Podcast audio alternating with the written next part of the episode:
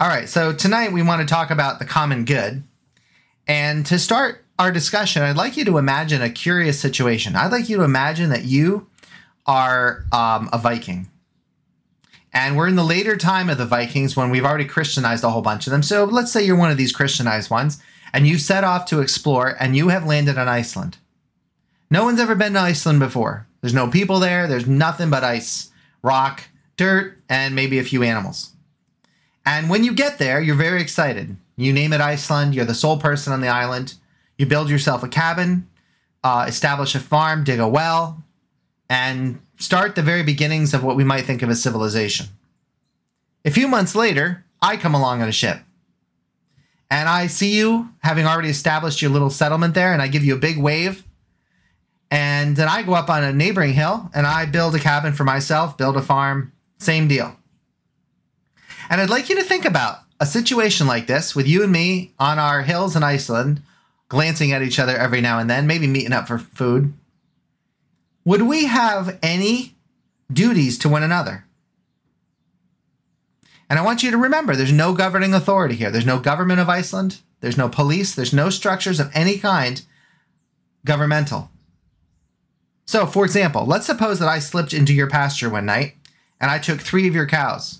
Do you think that would be acceptable?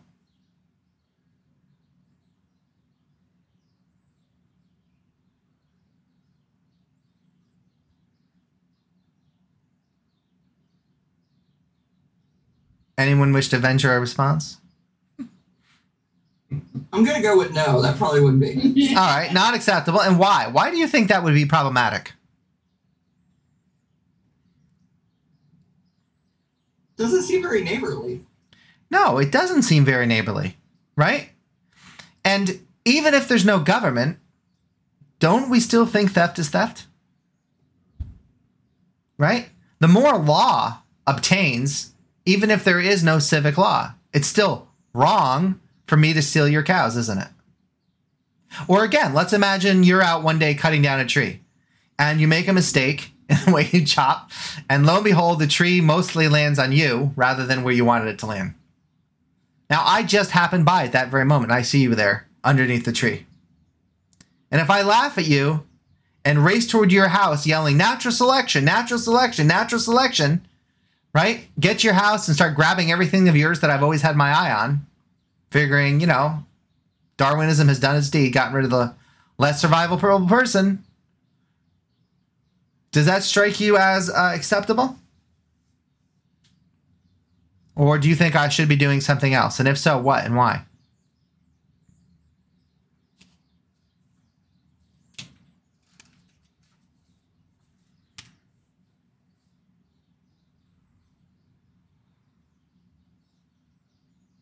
I mean, you should help. I mean, it's just it's the right thing to do. Right, right. The, and if we were English, we call it the decent thing to do. We call it the neighborly thing to do in America, or it's the right thing to do. If you see somebody stuck under a tree, you help them get out from under that tree, right? If they've broken a limb, you figure, well, I got to splint this thing somehow. Take them to their house. You're going to put them on a little stretcher and take them back. Right? All the principles of the Good Samaritan come to mind here. It's the exact similar case. So it's amazing that in a situation with no government whatsoever, we fully recognize the duties of neighbors to one another. Duties that we might describe as negative in that they tell us what we should not do. I shouldn't kill you. I shouldn't steal from you, right? And other duties that we might describe as positive because they tell me what I ought to do by way of something positive for you, like helping you when you get stuck under a tree, coming by to make sure you're okay and give you a meal as you slowly heal taking care of you in those kind of a situation. And so we talk about these positive and negative duties, which of course we can translate into a different kind of language, the language of rights. And we realize that you have a right not to be thieved. You have a right not to be killed. And it's my duty as a person of the same sort of per- person that you are, namely being both human. I realize, well, I wouldn't want you to do that to me. Therefore, I ought not do that to you. And this, of course, if you remember, is the golden rule. Or in our more Christian version, it's do unto others as you would have them do unto you, the second greatest commandment. And all without any government present. Now, I want us to really think about the significance of that because it is profound what follows from that. If rights and duties are pre governmental, if they pre exist government, it follows that there is a natural moral law that is prior and foundational to all civic law. That's why we speak of natural rights and natural law, because these rights derive from our nature. They derive from our natural state. Ultimately, they derive from the author of nature, who, of course, is God, because all authority is ultimately sourced from God Himself, and it obtains whether we're in a state or outside of a state. Government, accordingly, may not undermine these rights or duties. On the contrary, government can be judged by those rights and duties. Let that sink in. Government may not undermine those rights and duties, and it can be judged by them. Hence, governments are legitimate only if they preserve these rights. Now, let's think a little bit further into this situation in Iceland. Because this Icelandic state, this state of nature, if you will, isn't exactly what you'd consider the ideal human situation, right? What's missing right away? You notice. What did, what did we I fail to bring in my little scenario setup that no Viking would ever be without? what you can't possibly have civilization wise if you don't have these additional elements, right? What are they? You have to have wives and children, right? And every Viking settlement had their boat packed with wives and children if they were settlers. Warriors, different story, right? Raiders, but settlers, you always have to bring families. And human beings are filled with a desire for fulfillment that exists on a much broader scale than what you find with other creatures. So let's suppose, for example, you're a cow. Your desire all day is to munch grass. And think of the equipment that you've been provided for to do that, right? You've got munching teeth, you have hooves that help you stay in the grass, you have something like, what, six or seven stomachs to digest and make milk. The entire system is perfect given your needs, which are very limited. So, limited means limited needs. Now, take by contrast the lion. The lion has much more ravenous hunger, much greater desire. But then look at his equipment compared to a cow. Lions have great, powerful teeth, right? Big claws, that clever eyesight, silent, silent uh, feet falls, footfalls. So he has much greater desires, and he has equipment to match. Now, what's interesting is when you contrast these two animals with us we have the greatest, most expanded desire of any creature that we know. Right? What do human beings want to do? We want to explore the depths of the ocean. We want to fly through the air. We want to build tall skyscrapers into the air. We want to build the internet. You can't even see it. We want to build it. And ultimately, we went to the moon and we want to go to Mars. And that's not the end. We want to go to strange new worlds, right? To explore them. So Look at our capability, though. I mean, your feet aren't very silent. When it comes to fur, you're rather pathetic. Mm-hmm. Look at your claws. You say, well, I don't call them claws, I call them fingernails. Yes. Right? And as for your eyesight and hearing and your teeth, when was the last time you dug into a raw rabbit that was running around along a field? You say, well, well, that'd be tough. Yeah, that'd be really tough. In other words, you are a pathetic excuse for a creature. Aren't you? You say, yeah, but uh, we make, we human beings, we make up for it because we work together, right? And we use this powerful brain and we can do things that creatures like lions cannot do. Exactly. But only in what? Community. Only with other people. In other words, this is the principle I'm trying to establish. Human beings need one another for our fulfillment our ultimate objectives in the natural world and then in the communal world, but ultimately in the divine is something that's so massive, so huge, we need one another in order to get there. As such, we say that man is essentially social.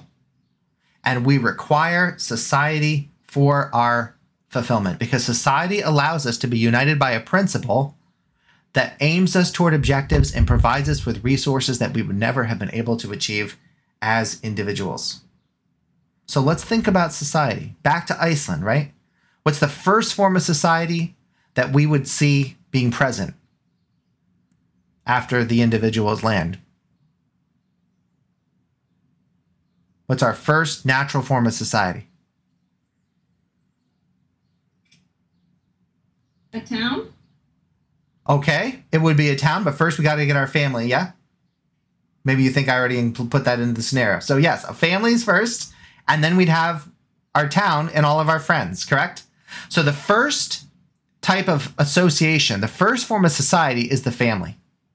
The next is friendship. And then the third moves into more the towny idea because when you say town, there's that's loaded, right?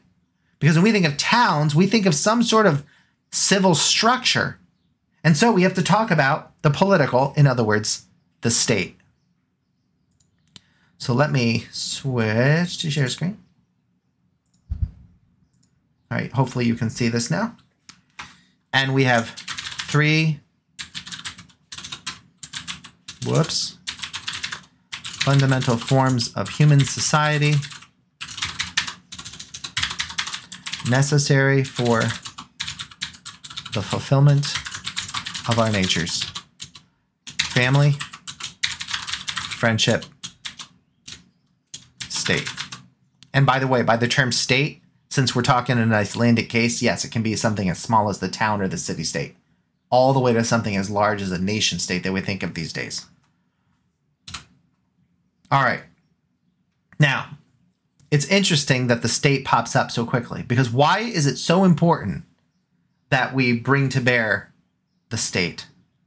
What does the state enable that family and friendship are just a little insufficient? And to help us think about this, let's go back to my original example me stealing your cows. Let's suppose you catch me stealing those cows. What are you liable to do about that?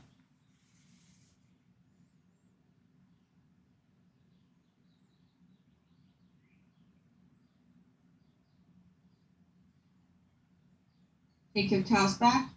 Yeah, I would think you're probably going to take those cows back. What if it turns out that you see two cows and one of them nicely carved up, a big fire, and an empty plate, and my face covered with just delicious steak juices running down both sides? What then?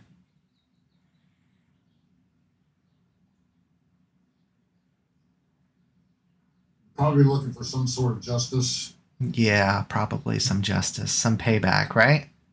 You took my cow, I'm gonna have to take out of your hide, right? or some sort of compensation. I see you got some pretty fine looking chickens over there, right? So we have this idea that if you take what does not belong to you, you must proportionately repay what was taken, right? And of course, that's our fundamental theory of justice or punishment. Although punishment, we always add a little bit extra to make it, as Locke famously said, an ill bargain for the offender. If you only take exactly back what was taken, then the criminal hasn't lost anything and he's emboldened to try it again but not get caught the next time. So there's always two elements re- reparation and a little bit extra for restraint. The problem, of course, is that we're liable when someone steals our cows to get mad. And when we get angry, we're not necessarily thinking in terms of strict limits of proportional punishment, are we? We might just go beyond measure. And so we have this idea, and one of the values of jurisprudence is we say, well, cooler heads should prevail. And so one of the great benefits of civil society is that we take out of the hands of the injured party the determination and execution of justice. Because the injured party is understandably irate. So it helps cooler heads prevail, cool passions down. So, one of the great benefits of a civil society is the ability to sort things out by means of courts, criminal cases, but also the ordinary disputes and things that require resolution, like uh, matters of property borderlines, questions of inheritance, issues of marriage. All these sorts of things require some civil structure to help adjudicate and order them for everybody so everyone knows. And that's one of the great benefits of a civil society. Again, another great benefit of the state is that if you have a nice little town, it's doing well, you might just find yourself a target for other people. And so, how do you protect yourself against foreign invaders? If it's just me on my hill and you on yours, we're going to have a time of it, right? Stopping 30 warriors who suddenly come out of nowhere and attack us. But when you have a town, you could have a fort. You could have people experts in different types of things. Maybe you're great with swords and I'm great with arrows. So the point is we can divide our labor, we can become more effective. And so those are some of the what we might call the the negative, helping us to curb crime and helping us to curb enemy attack that come from belonging to a state. Something we would not be able to do simply on our own. But there are also positive state benefits, right? Because the state enables us to aggregate our abilities and powers, not just for our common defense, but for all kinds of deeply human common endeavors. Like, for example, the uh, arts.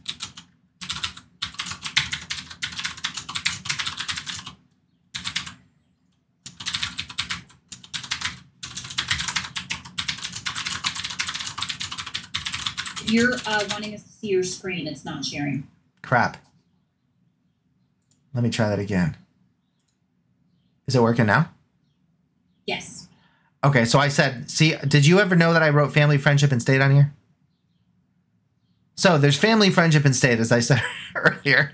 And the state allows for the aggregation of all these talents for all these common endeavors, such as the arts, right? When do you find individuals living in the state of nature who are heavily involved in the arts, right? This doesn't happen. You find the arts in city states where you have leisure time, right? That's why the Athenians were able to produce such incredible art, or say Florence during the Renaissance. Um, not just the arts, but what about universities, libraries, all the elements of education? What about medicine? How in the world are you going to create a world class hospital system by yourself? How about industry? Right? How about exploration? How about charity? All of these things are made possible on a much greater level because you have the state as an ordering principle that enables peoples to be brought together and combine their resources and their talents and achieve these deeply human activities. So, the state permits many positive elements that help us fulfill our humanity. And with our humanity, our specific spiritual vocation, that's what the church calls it, our spiritual vocation, which is ultimately to know God and to love Him face to face. But here's something that's really interesting. Insofar as we're in the state of nature, we are all equal under the natural law. We're viewing ourselves as simple individual human beings, and if I possess any right in virtue of my humanity, then you similarly possess exactly the same right insofar as you're a human being. If I have any positive claims on you insofar as I'm a human being, you possess exactly the same ones because there's a perfect reciprocity based on the fact that we're all equally human. But here's what's interesting in the state of civil society, while we remain equal under the natural and, if you have a decent society, civil law, we nevertheless are vastly different with respect to our inheritance, our education, our wealth, and our talents. We like to say that no two people are the same. We like to talk about how amazing it is that people are different. Well, if people are different, then it follows they're not equal. Right? If you're different from me, it follows that you might have a green thumb and I might kill all the plants that I touch. It might be the case that you're a chess master. And when I look at chess, I'm like, aren't there supposed to be just two colors, red and black, and they're all round? Right? So difference implies that we're not the same at all. And we're absolutely going to have different strengths. Now, the church has a very interesting observation about that. The church says that the inequality in talents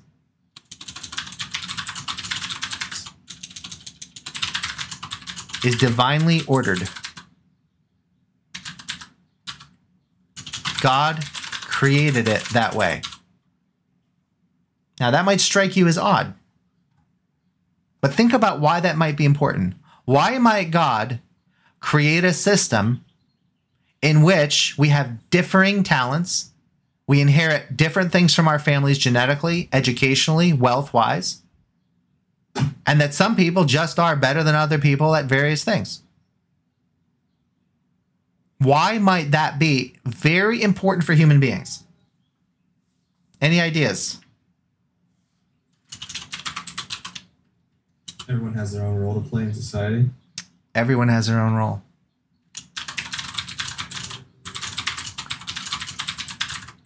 And what follows from that? And that means that we need one another. God did not create human beings to be alone. Remember the principle he said of Adam? When God looked at the man, he knew that it was not good because he was alone. So the first thing God does is does what? He creates a companion. He creates Eve. Human beings are modeled on the Trinity. And that means that we were made for a community of love. What drives us into community? Need. So the fact that you're no good at chasing down rabbits and hitting them in the garden means that when you find the guy who is able to get the rabbits and he posts a great big store and puts the word Kroger on it, you're like, oh, this is much better. Right? But then you make candles and they far better than anything they got at Kroger. And so the Kroger guy comes to your candle shop and someone else is an expert with engines. And when all of our buggies and engines and cars break down, we're all terrible. We're like, oh no, not another lost engine, right? And you say, no, no, no, bring it to my garage. I can fix anything. But then, of course, the guy who's trying to run a shop needs a computer, right? To keep it all managed. We're obviously advancing in tech here significantly in our storyline. But then you got people who are experts in computers. And the Kroger guy who knows how to run a grocery store doesn't know the first thing about computers. And the guy that runs the car doesn't know anything about computers. And the candle shop worker certainly doesn't know computers, right? And then on all of that, you need people like me who teach. And we're the most pathetic of all because we can't do engines, we can't do groceries, we certainly can't make candles, right? So we all have different sets of talents and capabilities. And what God wants us to see is how vital every single one of us are in the picture. If we were all the same, we'd be self sufficient unto ourselves. If we were all the same, the best we'd ever achieve is mediocrity. Because if you do everything yourself, you're going to only do it each thing a little bit. And you'll be a farmer a little bit. You'll be a housemaker a little bit. You'll be a cobbler a little bit. You'll be an engineer a little bit. You'll be a grocer a little bit. And you'll be terrible at all those things. Whereas if you have a person who's an expert rabbit hunter, if you have a someone who is an expert engine maker, repairman, right? Then you're going to get the best engines. You're going to get the best doctors. And that's what we want. We want a society where every single art hits his highest fulfillment. To do that, we need the division of labor. And the division of labor is based on the fact that we are naturally gifted at some things rather than others. And God created it that way because He wants us to teach us that we need one another. And that if we have more and we think we don't need one another, first of all, we're wrong. But if we have more, that's an opportunity to meet the needs of those who have less. Because what you were born with in the world is not owing to your industry or your ingenuity, right? It's a roll of the dice. So we can't really take credit for the fact that, you know, you have an ability to do this and someone else doesn't. That was a gift. And to whom much is given, much is required. Remember, all powers are given for the sake of those under them. So God gives us these talents and this radical inequality of capability so that we can grow and become far better together than we ever would have been on our own. So if you have been granted much, God expects you to help those who have been granted less, to use your extraordinary talents, not just for yourself, but for the common good. And if, on the other hand, if you have been granted less, God expects you to graciously accept the help of those who have more, resisting both the pride of the poor problem, you know, the person who says, Well, I'm too good for charity. Right? That's a vice because you're not allowing somebody who has been given the strength to help the weak to help you. So you want to avoid that error, and then you want to avoid the other vice, which is the envy of the revolutionary, who decides, I'm just going to take down the whole system. Revolutionaries are usually motivated by envy because we can't do it ourselves and we don't have it. We're going to destroy everybody who does. And those two are serious errors. And the person who has much, you want to watch out, of course, for the vice of greed and pride. Vices will always get in the way of love. But if we recognize that we have been gifted with these, with these extraordinary talents and that we are members of a community of love, then when we realize that our neighbor is under the tree, his car broke down, then we're going to help. And that's what God expects us to do with these talents. All right. Now, with that in mind, let's think about the nature of our civic society.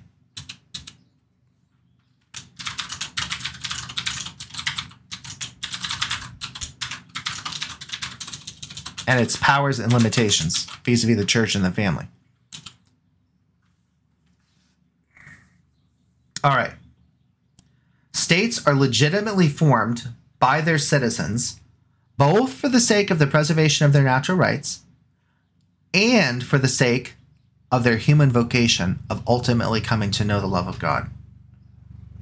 And this is both individual, in the sense that you individually will seek beatitude and to know God, but it's also communal because God takes in not just individuals into the kingdom of God, but communities.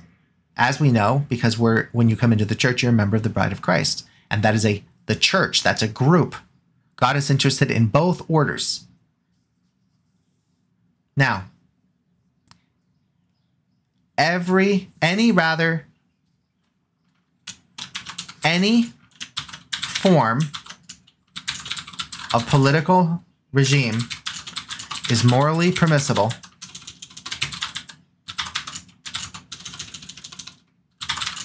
so long as it serves the legitimate good of the community that adopts it. Okay? Any form of political regime is permissibly morally permissible so long as it serves the legitimate good of the community that adopts it. We do not judge regimes by their structure. We judge regimes by their ends, by their goals. Neither natural law nor the church requires that we create democracies. Note that. Neither natural law nor the church requires that we create democracies. Political communities may legitimately constitute themselves as monarchies, aristocracies, democracies, or republics. And those are the four classic political forms. You say, why are those the four classic political forms? Because the ancients understood that you could be ruled by the one, by the few, by the many, or by a mix of the one, the few, and the many. When you ruled by the one, we call this monarchy. When you're ruled by the few, we call this aristocracy. When you're ruled by the many, we call this democracy. And when you're ruled by a mixed regime that includes the one, the few, and the many in some complex mix, we call that a republic. Any or all of those regimes can preserve natural rights and help motivate and bring people to their spiritual good. Thus, it is not the form of the regime, but the conduct of the regime that we judge, insofar as does that regime serve the political interests and the individual rights, the common good of the people of that regime. People, peoples rather, are as different from each other as people. And what follows from that is that different peoples are going to self order themselves in different kinds of governments. So the Irish are different than the Russians, who are different from the Indians, who are different from the Egyptians, who are different from the Peruvians. These are all different peoples. And every single people group is aware of their own strengths and weaknesses, vulnerabilities and powers. And they're going to pick forms of government that they think will best serve their interests. And intriguingly, this is actually also an American principle. John Adams wrote a book about the constitutions of the different states and talked about how each constitution of each state served the interests, the nature, the specific flavor and temperament of that individual state because that state represented a different people. The Pennsylvanians were different from the Georgians, who were different from the New Hampshireans. And so the idea is government should reflect the spirit, quality, and culture of its people. So, recognizing that, the church doesn't say that we all ought to be have democracies. Because democracies tend to work well only in very small city states like ancient Athens. As soon as you get a large population, it's very difficult to get everyone to vote on every issue because that's what democracy is. And the church doesn't say that kings are prohibited. You could have a good king who actually guarantees natural rights and tries to do what's wise and good for his society. So we judge regimes, again, not by their form, but by their conduct. People can be free and live freely under a king. They can live under a parliament like Great Britain. They can live under a bicameral legislature like our own Congress. Or they could live under a full citizen assembly like ancient Athens. Similarly, they can be oppressed and tyrannized by any of those forms. We all know that you can have kings that are tyrants, right? Our American history definitely shows us this. But Iran today calls itself a democracy, all the while oppressing and limiting the freedoms of its people. China calls itself a republic. All the while, it's hard to find a more tyrannical regime, more totalitarian in all the world currently. So we don't judge them by their names, we don't judge them by their structures. The question is do these regimes protect the freedoms of people? Because those freedoms are essential for them to explode in their creativity and enhance their civilizations and ultimately grow into the full human vocation to be lovers of neighbor and lovers of God. So, how do we limit government? If not by the form, we limit it by its ends. Governments must serve the individual and common good to be legitimate. But we also limit governments by the means they employ to those ends. You can't say, uh, well, I've got the just end and then I employ a tyrannical means. Just means and just ends is what makes a government legitimate. Keep in mind that when the church was formed, the forms of government that they were dealing with were quite different than the kinds of things that we encounter today. So the church had to think in much broader terms than we do, say living in the United States or living in the 21st century. Now, there's another very interesting principle, and that is the principle that also limits and narrows the power of the state, and that the church calls the principle of subsidiarity. Say, what's subsidiarity?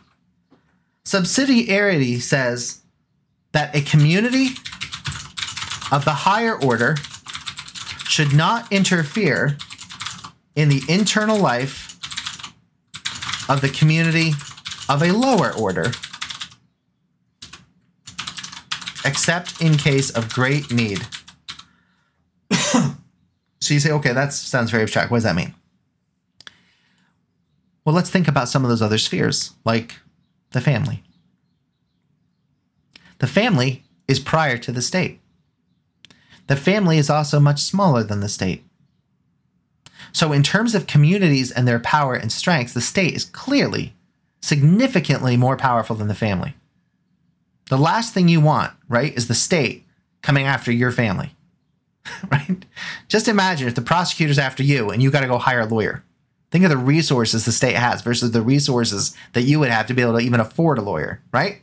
That's a big problem. That's why one of the reasons we say, well, maybe you shouldn't commit crimes. Well, that's true, right? Don't commit crimes.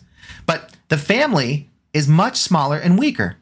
And yet the family has an internal life that's entirely private and whole unto itself. And so the principle of subsidiarity says the state should not involve itself in the private internal matters of individual families. That's a small community with a life unto itself, and its privacy and individual rights need to be respected. Similarly, with the church, the state should not be interfering in the functions of this other divine institution, namely the church. Now you say, but wait a minute, wait a minute. What about if like there's an abusive parent or an abusive priest? Well, then the state had better intervene. Because in those cases, the smaller community is failing in its fundamental mission. If you abuse your children, your children are there expecting the right of being properly cared for by a parent. And so if you're violating the fundamental mission of the family, you can't raise the wall of family privacy to protect that violation. And the state can reasonably look in and say, whoa, this is not legitimate. Same thing with the church. So while we have distinct spheres of authority between the church, the state, and the family, we also recognize under the principle of subsidiarity that while there's a general plan of non interference, in cases of great need or abuse, the other groups can indeed intervene. Okay, and that's a very important principle to keep in mind. All right. now, having said all of that,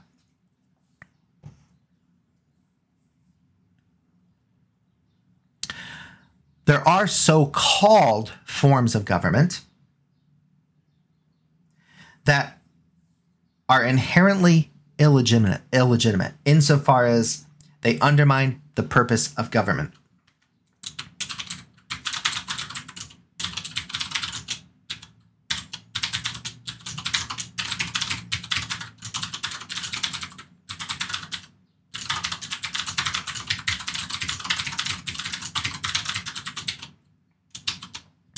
The first one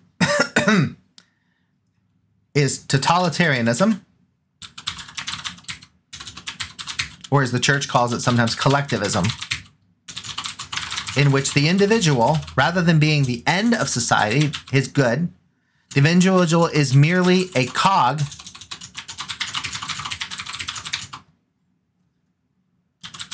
in the machine of society. You said, what would be an example of something like this? Well, how about absolute monarchy? How about communism? How about Nazism?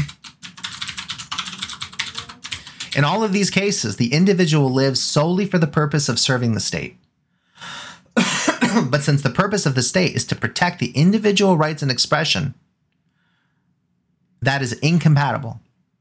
So these forms of government are actually not forms of government at all. They're forms of non government. They're forms of assault on government, and the church rejects them fundamentally. But just as you can have government that's too strong in the forms of totalitarian or collectivism, you could also have forms of government that are too weak. And that is the other side of the th- equation that's just as problematic.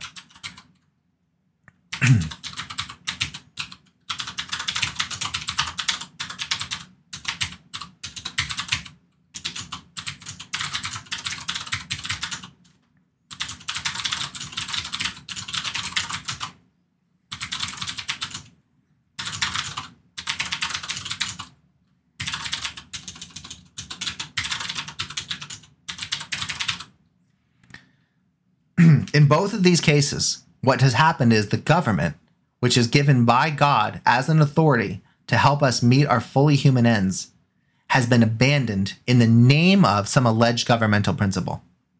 In the one case, the government squelches and destroys the individual. That's the totalitarian collectivist, the communist mode or the Naziist mode. On the other hand, government is entirely non existent, leaving the individual entirely subject to whoever wants to do anything he wants to him. And so, anarchism or extreme libertarianism would make that person so vulnerable. In both of these cases, we see the elimination of the state or the totalization of the state. And these extremes are rejected by the church because man must have the freedom to pursue his spiritual vocation. And to do that, he usually requires peace. And peace requires the order of a properly stable civil government. Now, given all that, what does the church prefer? And I want to emphasize this. This is their preference. Remember, you can have non absolute monarchies, which are just fine. You could have an aristocracy. You could have something like the structure of the Doge in Venice back in the Middle Ages.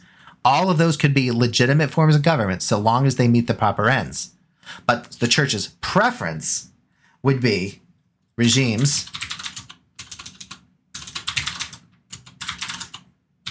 that observe the principles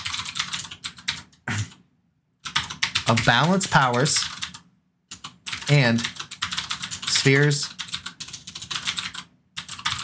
of responsibility to keep government within its proper bounds.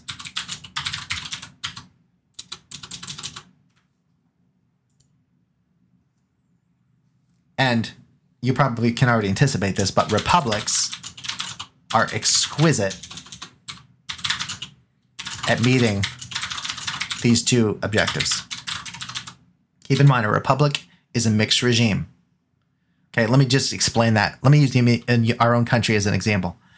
In our country, we have the one, the few, and the many. What is the one? Well, in the state government, you have one version of this, and in the federal government, you have another. Let's use the federal government. Federal government, the one is the executive, and of course, that's the presidency. The few is our Congress, right, that pass the laws. The many are the people of the several states. And the people have certain powers within their states to do certain things, like elect certain people, right? And the Congress has certain powers, and the presidency has certain powers. And we then, in our Constitution, we separate the powers. We even have a doctrine called the separation of powers. And the idea is that the different powers can help balance one against one another. So, republics are very, very useful for this. Federal republics are especially good in dealing with large countries. You say, what's the difference in a republic and a federal republic? Well, the word federal just means you have two levels. So we have a national government, right, based in Washington, but we also have 50 state governments, each of which is sovereign into uh, in and of itself. So you have the one, the few, and the many, the executive, the legislative, and the judiciary at both the national level and the state level. And our Constitution has to sort of figure out, right, which entity does what thing. The benefits of federalism, of having two levels like this, and our 10th Amendment preserves powers not granted to the central government, they're reserved to the states and the people. The benefits of this sort of system is that it's very helpful for preserving the liberties and the local governance of peoples, and to recognize that the people from Montana are different from the people from Florida, from the people from Oregon, and of course from we people here in Ohio. How we want to self order ourselves differs from some other state, and that is absolutely just fine. There's nothing wrong with that at all. The catch, though, is this.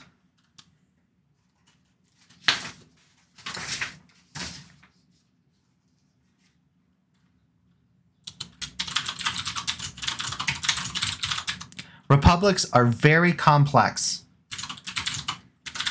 And getting anything done nationally requires working together and compromise.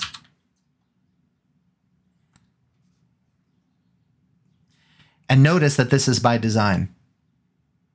Our founding fathers, in fact, if you go back and read them, They wanted a republic rather than a democracy for the United States. And they wanted this for several reasons. And one of the reasons is they were simply afraid that we're too passionate.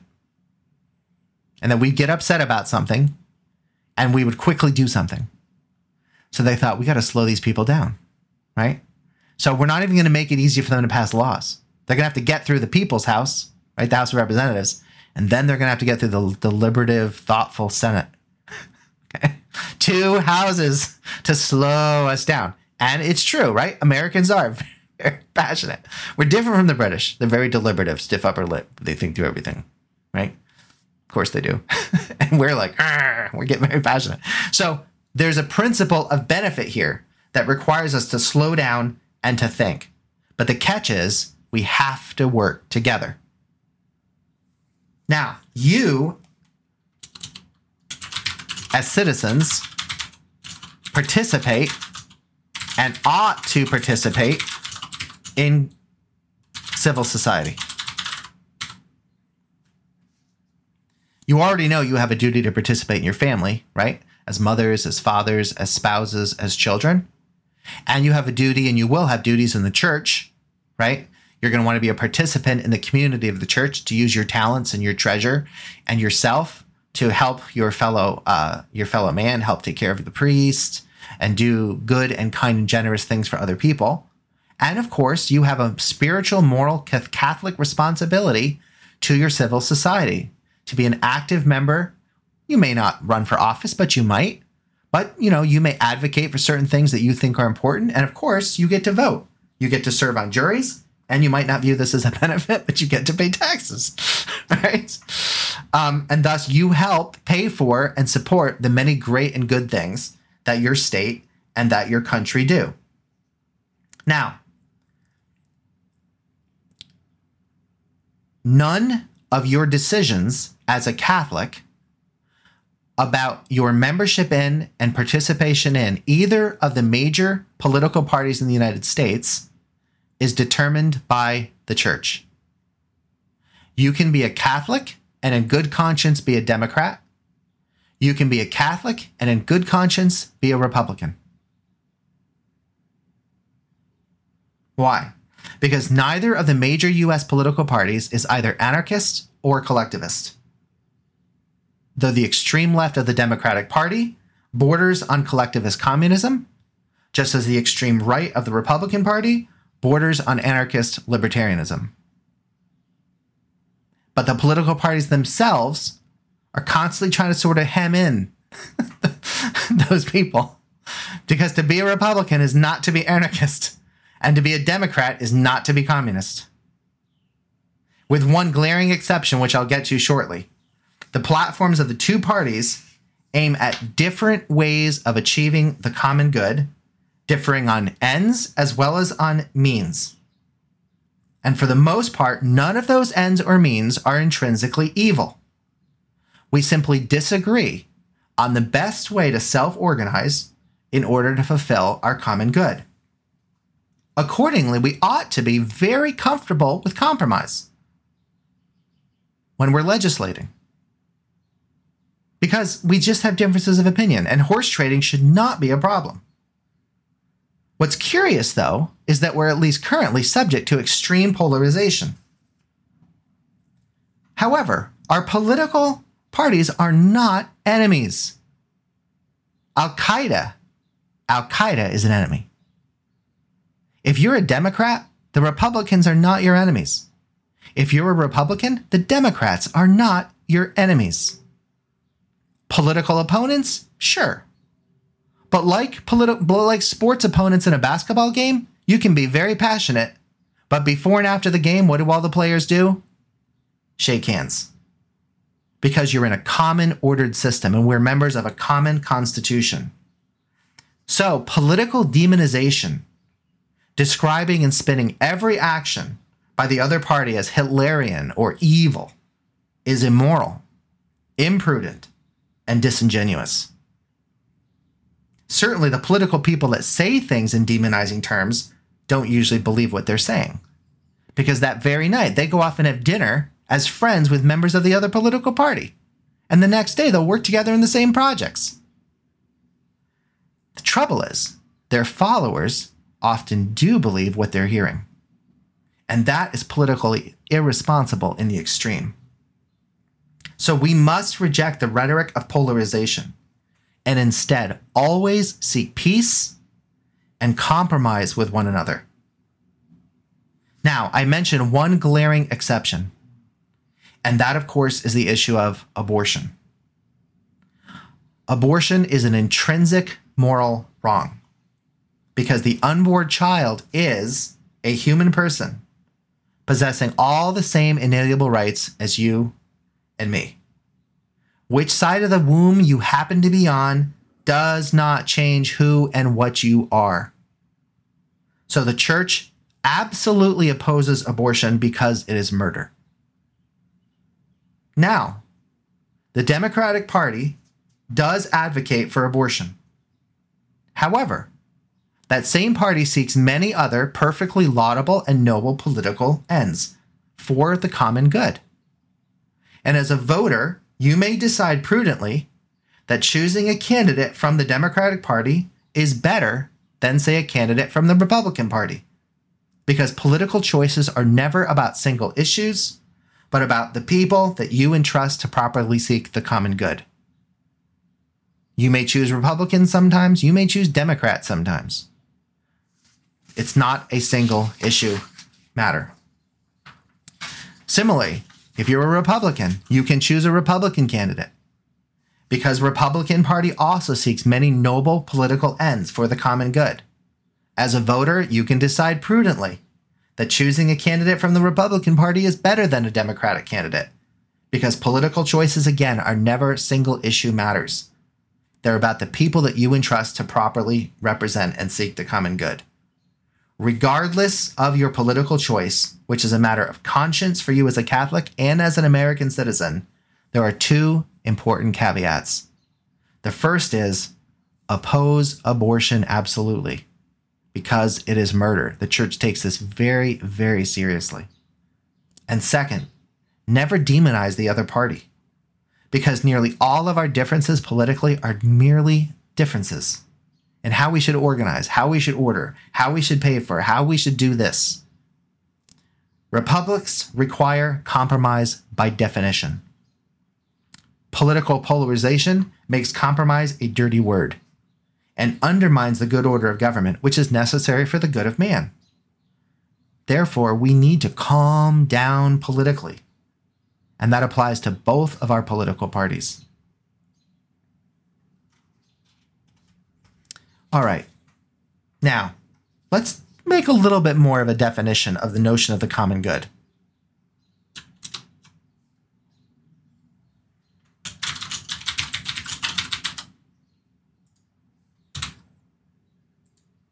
What exactly are we talking about? Well, the church says that the common good, whoops, is the sum total of social conditions which allow people, either as groups or as individuals, to reach their fulfillment more fundamentally and more easily. It includes three essential elements. The first element is respect for the person as such.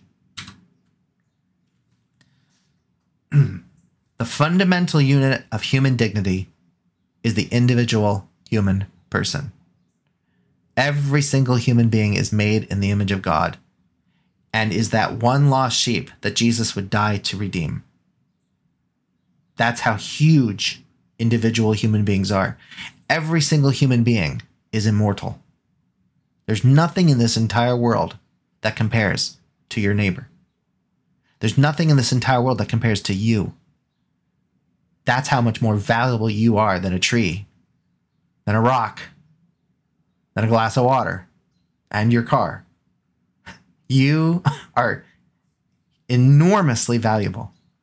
And God loves you and dies for you. That's how valuable you are. So, if that's true of us, that's how much God loves us. God loves our neighbor the same way. And therefore, we must respect one another and respect persons in and of themselves. So, in the name of the common good, republics, democracies, aristocracies, monarchies, all regimes must preserve and protect the inalienable natural rights of their people. This means that society must respect fundamental freedoms, including, and the church is spe- specifies, including the right to act according to a, as they call it, a sound norm of conscience. In other words, if you're a crazy person and you, in good conscience, think you don't need to go kill a bunch of people, this is not good conscience. this means you're nuts, right? But the right to act according to a sound norm of conscience to safeguard privacy and to right, rightly and freely act in matters of religion. Conscience, privacy, and religion. Three critical freedoms. And you can see, of course, why these are all very important to the church. But they're also all elements that what we've traditionally thought of as our natural rights. And to respect people as such means you have to recognize that they have the right to choose. And ultimately, this, this goes back to a divine principle. God does not, even though he's ultimately the infinitely authoritative in all matters, he does not then legislate everything himself. He allows smaller bodies down the line to make decisions as to how they wish to order and constitute themselves. God doesn't tell you how you should structure your household budget. The state doesn't tell you how to structure your household budget either. The church doesn't tell you how to structure your household budget. That is an authority that lies in you. But it's derived because where did that authority originally find its origin? All authority comes from God. You say, so God could do all that. Sure. But he doesn't because he wants you to grow up. And you can't grow up if you never get to freely act. So, growing up, maturity, fullness requires the freedom to act. And states that respect the free vocations, the free development of their people, create laws and protections that enable people to act freely. And that means you've got to respect their privacy. That means you have to allow them to act according to sound norms of conscience.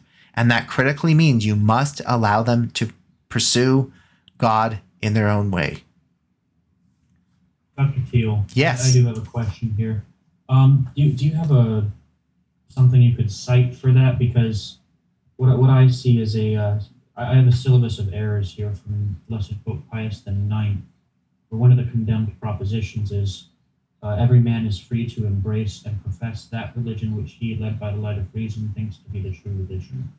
So Well, do you you're, have an you're, on that? you're, yeah, this is in the catechism, and you're confusing two kinds of freedoms. Political freedoms are different from moral freedoms or metaphysical freedoms. The truth is, Okay, none of us I are free. None of us are free to pursue evil. And yet we are free to pursue. I, thought I, I thought I heard something about freedom of religion. Yes, we do. We do have the freedom of religion according to the church. It's as a political freedom. It's not a metaphysical freedom. If you choose to worship God in a way that's hateful and wicked, God will hold you accountable for that, all the while having made you a creature that has the ability to do it. So he respects the structure of your nature such that you can do this, but it doesn't follow from the fact that you can that you should. So, it is not morally permissible for us to do something wrong by worshiping the wrong God. But the state does not make laws and should not make laws governing which God we ought to worship. So we've got to distinguish different kinds of freedoms. Okay, the second element. First, the common good includes respect for the person as such. The second is the social well being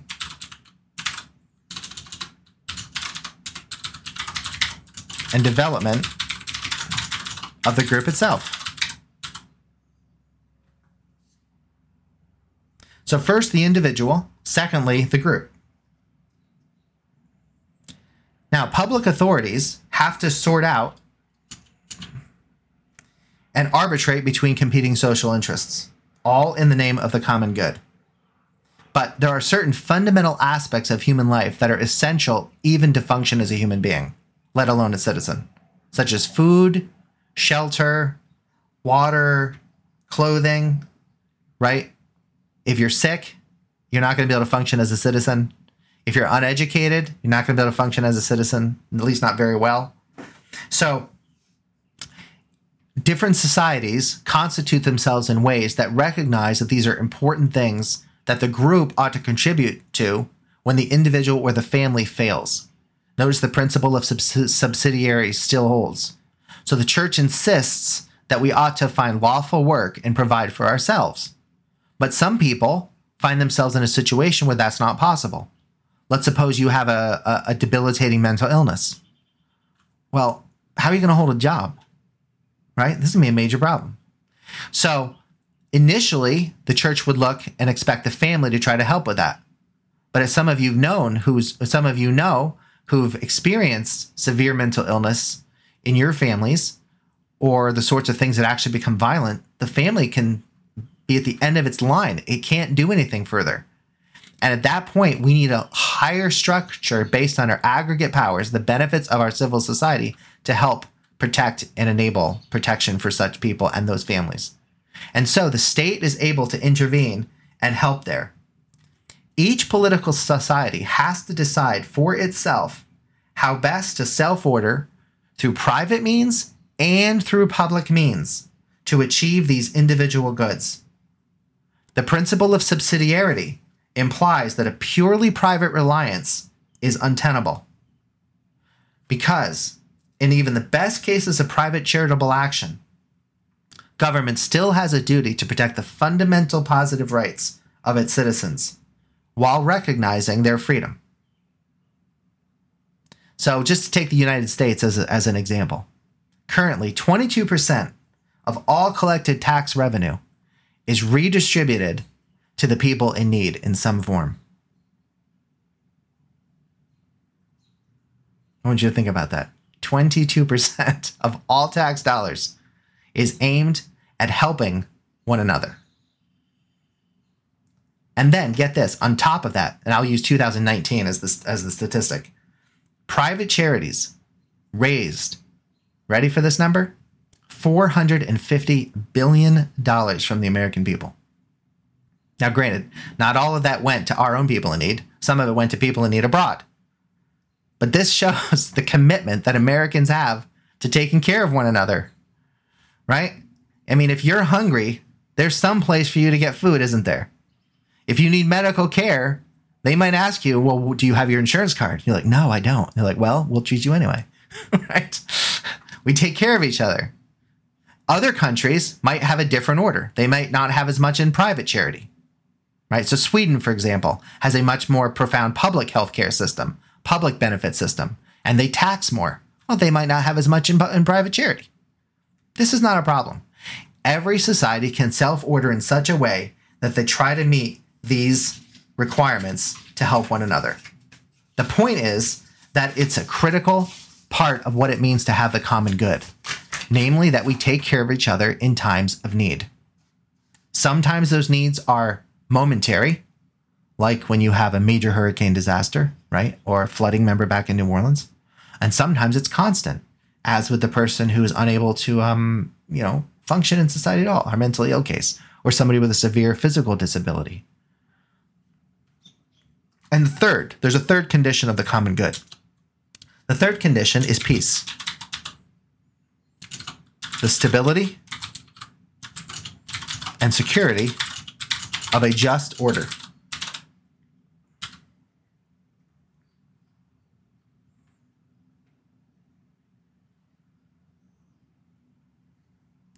The most complete version of the common good occurs within the political community. It is the role of the state to defend and promote the common good of civil society, its citizens, and the intermediary bodies. So the political is critically important to achieving the ends of man.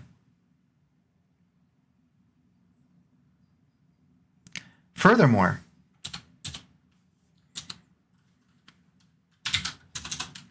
just as there is a, let's call it a, a state level common good, so there is even a universal common good requiring the community of nations to act for the good of all.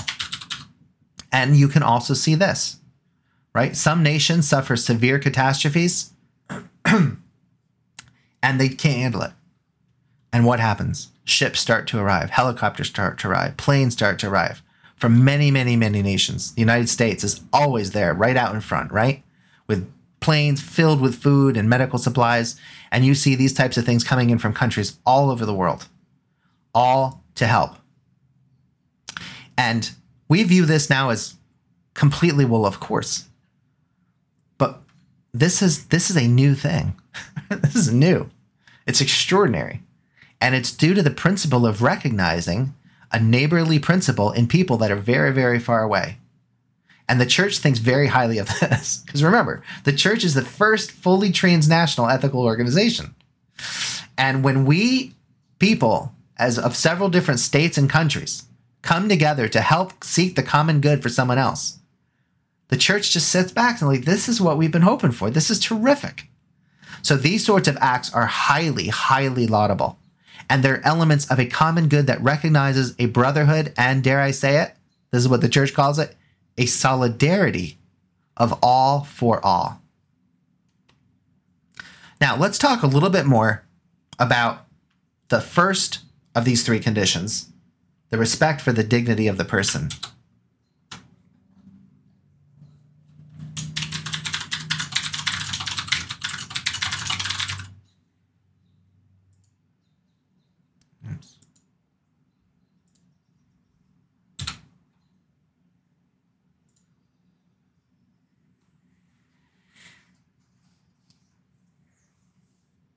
As we said earlier, because rights are prior to civil societies, civil societies have a duty to respect the natural rights of persons.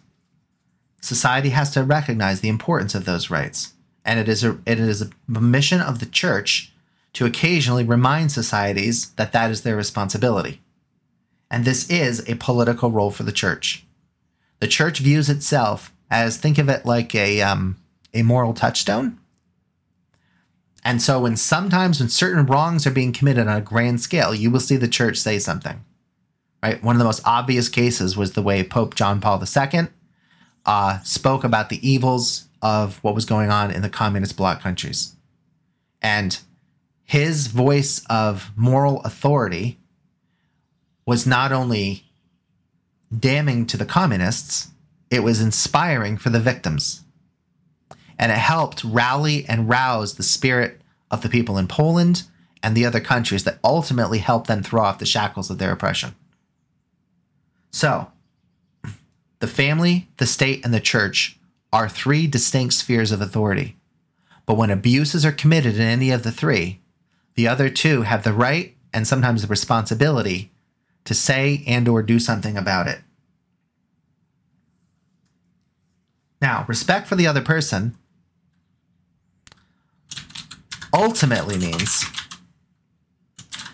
seeing the other person as another self,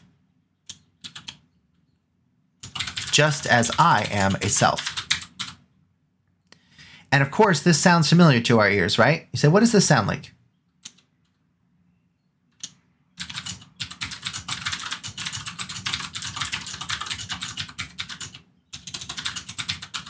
And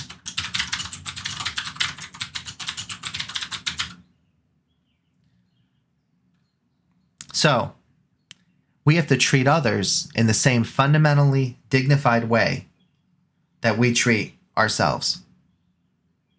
Now, the church recognizes a problem here. You say, what's the problem?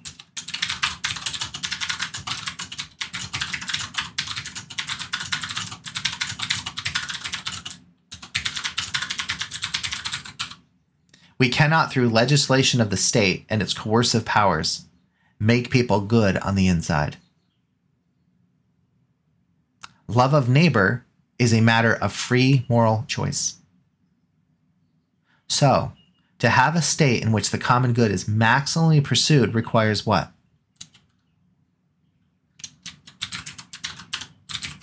Conversion. St. Augustine in the City of God talked about this too. He went so far as to say a true republic, by which he meant a regime that maximally pursued the common good, was possible only when the faith animated the hearts of the citizenry with charity. So, one of the things the church cautions us against is confusing the legitimate powers of the state to achieve many elements of the common good with the power of the individual infused with charity to fully achieve the common good. But the key for that is the powers of the church to augment and bring to human beings a salvation that converts them from selfishness to love for their neighbor, to treat one another from the inner man with care and love.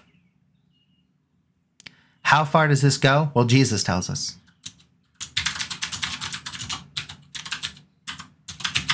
Remember the poor. Or again, if you have done this to the least of these, you have done it to me.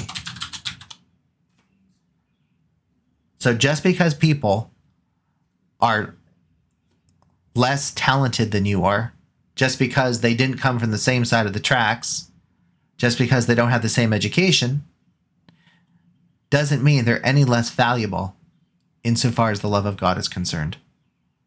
And Jesus makes a point of reaching out to the poor. And the Old Testament God also condemns the Old Testament Israelites because they oppress the poor instead of caring for them. So, the respect for the dignity of the person includes recognizing the dignity of all persons, especially those who are in need. And this includes the poor. So, the duty of charity charity is a duty.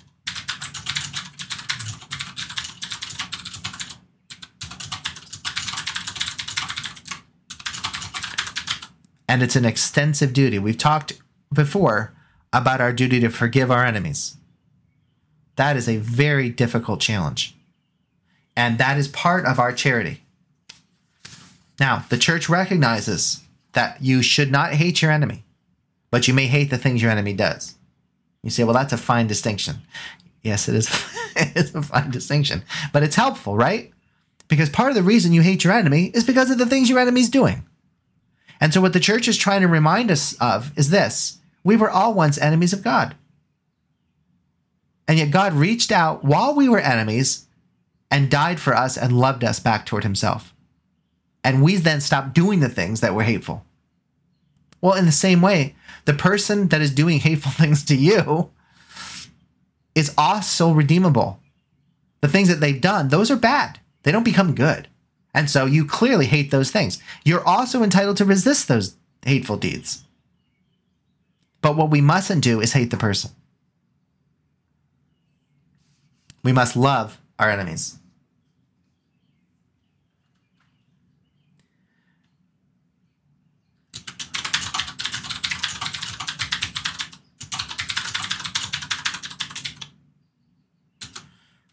And we also have to find a way to use the talents that we've been given and the means that we have to help one another achieve the common good in our spiritual voc- vocation. We should accordingly practice generosity, kindness, and the sharing of goods. And I guess now we would probably call it end services. Because again, we do have talents. Remember, we do not exist solely for our own sakes. We exist for the sake of others. But we also do not exist solely for the sake of others. We also exist for our own sakes. They're both true. Balancing those twin principles in our lives is something that each one of us must carve out for ourselves. We're members of multiple communities all at the same time. You're a family member, you have friendships, you participate in social associations or clubs or societies, you're employed, you enjoy all forms of entertainments, you're politically involved, you either are or you're about to become a member of the church, and of course, you're a human being. That's a lot. I admit that. You cannot be everywhere, of course. You cannot be there for everyone. True. So you have to decide carefully and thoughtfully about how best to employ your unique set of personal talents and wealth. You must participate in the human community or else your humanity crumbles because we're communal at our core, just as God is. So God's charity is the pattern for our charity to love one another. So think about that as you come into the church and you join this community of love. What are your skill sets? What are your talents? What are the things that you can do and bring to show care and help the people around you? All right. And on that note, any questions?